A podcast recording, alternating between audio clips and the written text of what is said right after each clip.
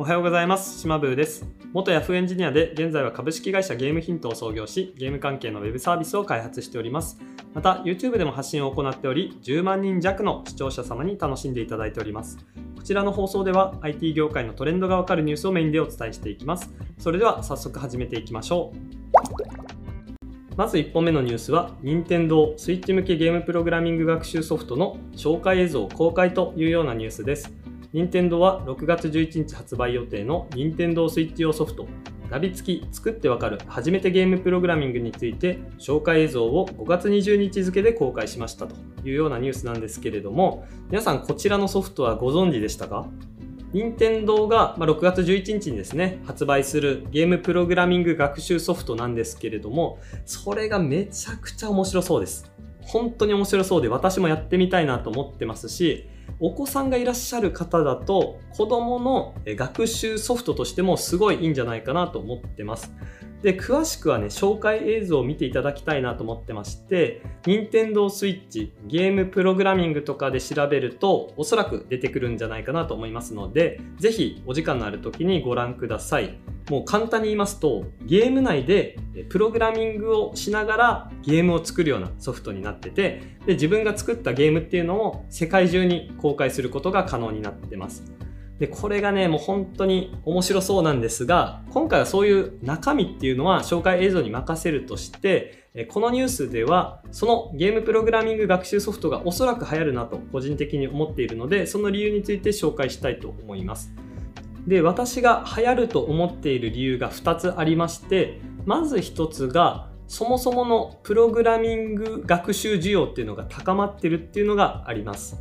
まあ、なりたい職業ランキングとかで調べると、まあ、いろんな会社が小中高校生とかを対象に、まあ、なりたい職業は何ですかというような調査をして、その結果をネット中に、ネット上に公開していたりするので、まあ、見ていただきたいんですけれども、まあ、大体ですね、トップ3に IT エンジニアっていうのが入ってます。で、ゲームクリエイターとかも結構上位に入ってて、まあ、特に小学生とかだとゲームクリエイターになりたいっていう人は多いようですね。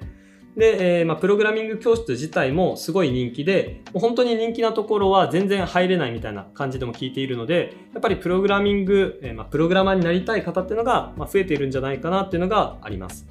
で、小学生向けのプログラミング教室とかでは、スクラッチと呼ばれる、えー、確かマサチューセッツ工科大学かなが出している、まあ、ゲームでプログラミングを学べるみたいなソフトを用いられることが多いようで、ま、それのですね、任天堂版というような感じですね。あの大人気ハードの任天堂 switch で出るのだからもうそりゃ売れるだろうというのが、ま、個人的な感想としてあります。ということで、やっぱりプログラマーとかゲームクリエイターになりたい人が増えているので、まあ、このソフトが売れるんじゃないかなということですね。で、今のが1つ目の理由なんですけれども、2つ目の理由が、そもそもこういうジャンルって、ある一定数、まあ、ある一定数っていうかめちゃくちゃそもそも人気がありますね。本当に、え昔から人気がありまして、ま、RPG スクールとか、え聞いたことがあるかもしれませんが、ま、そういうゲームも流行りましたし、ま、ちょっと前だったらリトルビッグプラネットとか、え最近だとマリオメーカーとかもそうですし、あとはもう何といっても海外で流行っているロブロックスですね。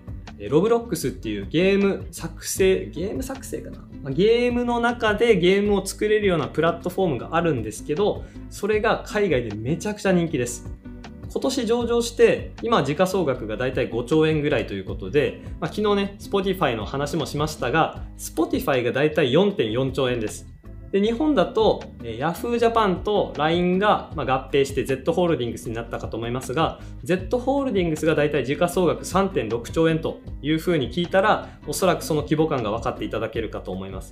ゲーム内でゲームを作れるようなプラットフォームが5兆円の時価総額ということで、すごい人気なんですね。で、おそらく任天堂は、まあ、そういう人気も見て、こういうソフトの需要があるんじゃないかなと踏んで発売することになったんじゃないかなと予想しています。ということで、まあ、世界的に見ても、やっぱりこういうゲーム内でゲームを作るっていうジャンルが、まあ、流行りつつある、流行ってきているっていうのがあって、これが売れるんじゃないかなというような話ですね。はい。ということで、えー、任天堂スイッチ向けゲームプログラミング学習ソフトに関するニュースでした。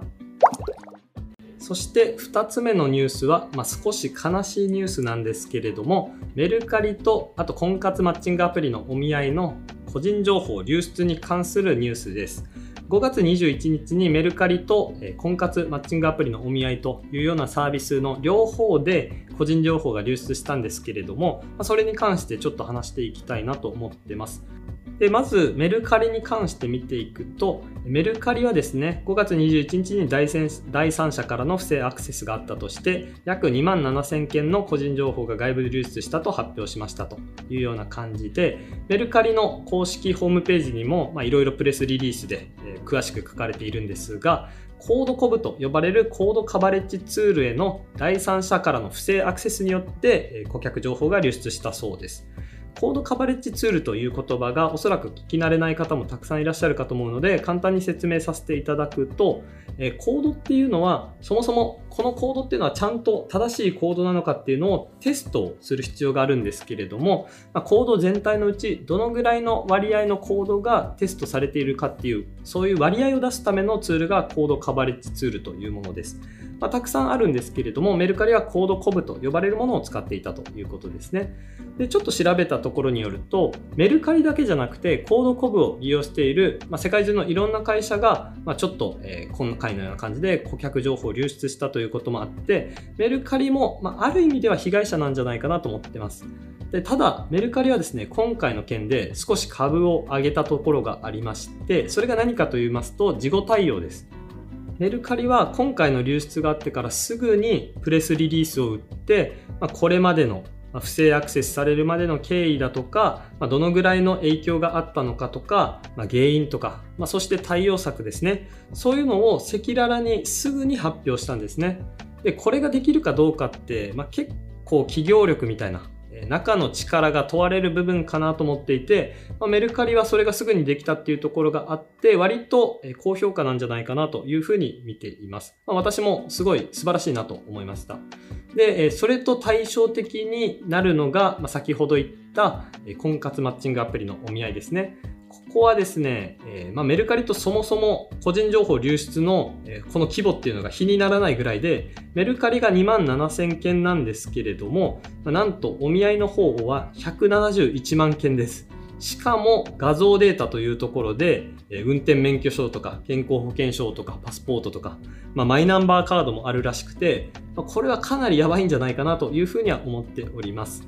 で、まあ、こういうのをそもそも、なんだろう、画像データを生で持っていたのかなと思っていて、まあ、それがそもそも間違いというか、普通は暗号化して入れるので、まあ、データが流出したとしても、まあ、画像はわからないようになっているっていうのが基本的な、えー、まあ、プログラミングというか、まあ、セキュリティの対応かなと思うんですけれども、まあ、それができていなかったっていうのも、まあ、そもそも問題なんですけれども、それ以上に事後対応がかなり悪かったかなと思ってます。この第三者からの不正アクセス自体も4月末時点では分かっていたけれども、まあ、発表がこれまで遅れたっていうところで、ちょっと炎上していましたし、しかもその後の、なんとお問い合わせフォームでお問い合わせをすると、まあ、その個人情報まで閲覧できる状態になっていたということで、もう本当に火に油を注ぐみたいな感じで、だいぶですね、炎上しました。まあ、やっぱりこんだけの規模の、え、個人情報が流出しちゃうと内部としてもかなり焦ってしまうというところがあって、対応がうまくできなかったのかなというふうには思っているんですけれども、まあ、ちょっとここら辺の事後対応をどうするかっていうのは、え、反面教師として学びたい部分でもあるなというふうには思いました。やっぱり IT ビジネスをするというか、まあ、ウェブアプリケーションとか、まあ、ネイティブアプリもそうですが、え、IT でサービスを出すってなったら、こういうハッキングとか、まあ、攻撃を受けることっていうのはどうしてもあるかと思いますので、まあ、大事なのは、そもそもそういうのを防ぐっていうのももちろんそうなんですけれども、その後、もし万が一起きてしまった場合の事後対応っていうのも気をつけたいなというふうに個人的に思いました。